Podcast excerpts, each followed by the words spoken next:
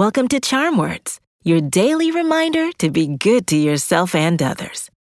My name's Zola, and together, we're going to breathe in the good, breathe out the bad, and use words to remind ourselves of our worth. What's the difference between listening and active listening? They sound familiar, but active listening is special.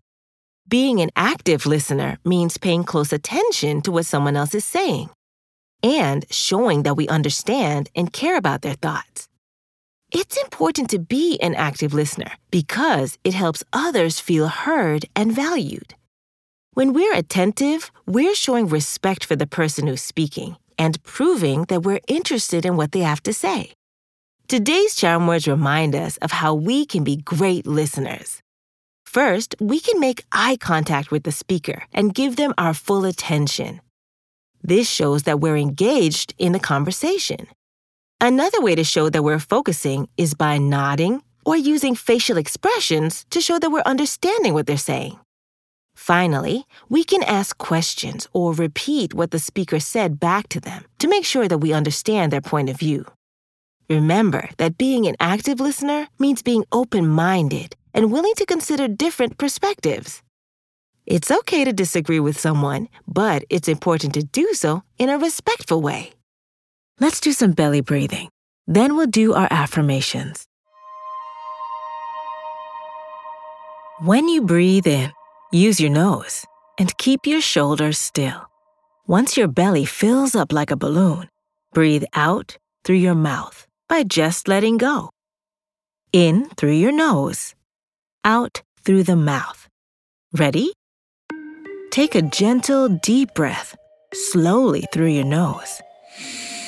And breathe out through your mouth. In through your nose. Out through your mouth. Breathe in. Breathe out. One more time. Breathe in. And breathe out.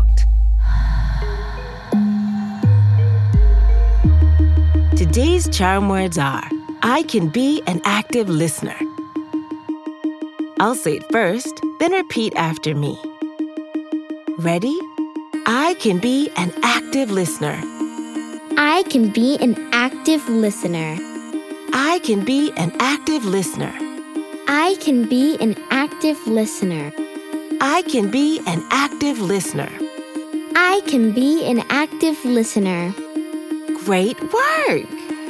Whether we're talking to a friend, family member, or teacher, being an active listener can help us build stronger relationships and better understand others. It takes practice to strengthen our listening skills, but the more we do it, the easier it will become. We deserve a high five. On the count of three, high-five the person closest to you, or clap your hands together and high-five yourself. Ready? One, two, three. These charm words are yours to keep, so put them in your pocket and take them with you wherever you go. You can find us at charm words dot com and subscribe wherever you get your podcasts. Building new habits takes time, so we'll be here every weekday to practice breathing and affirmations together. See you next time.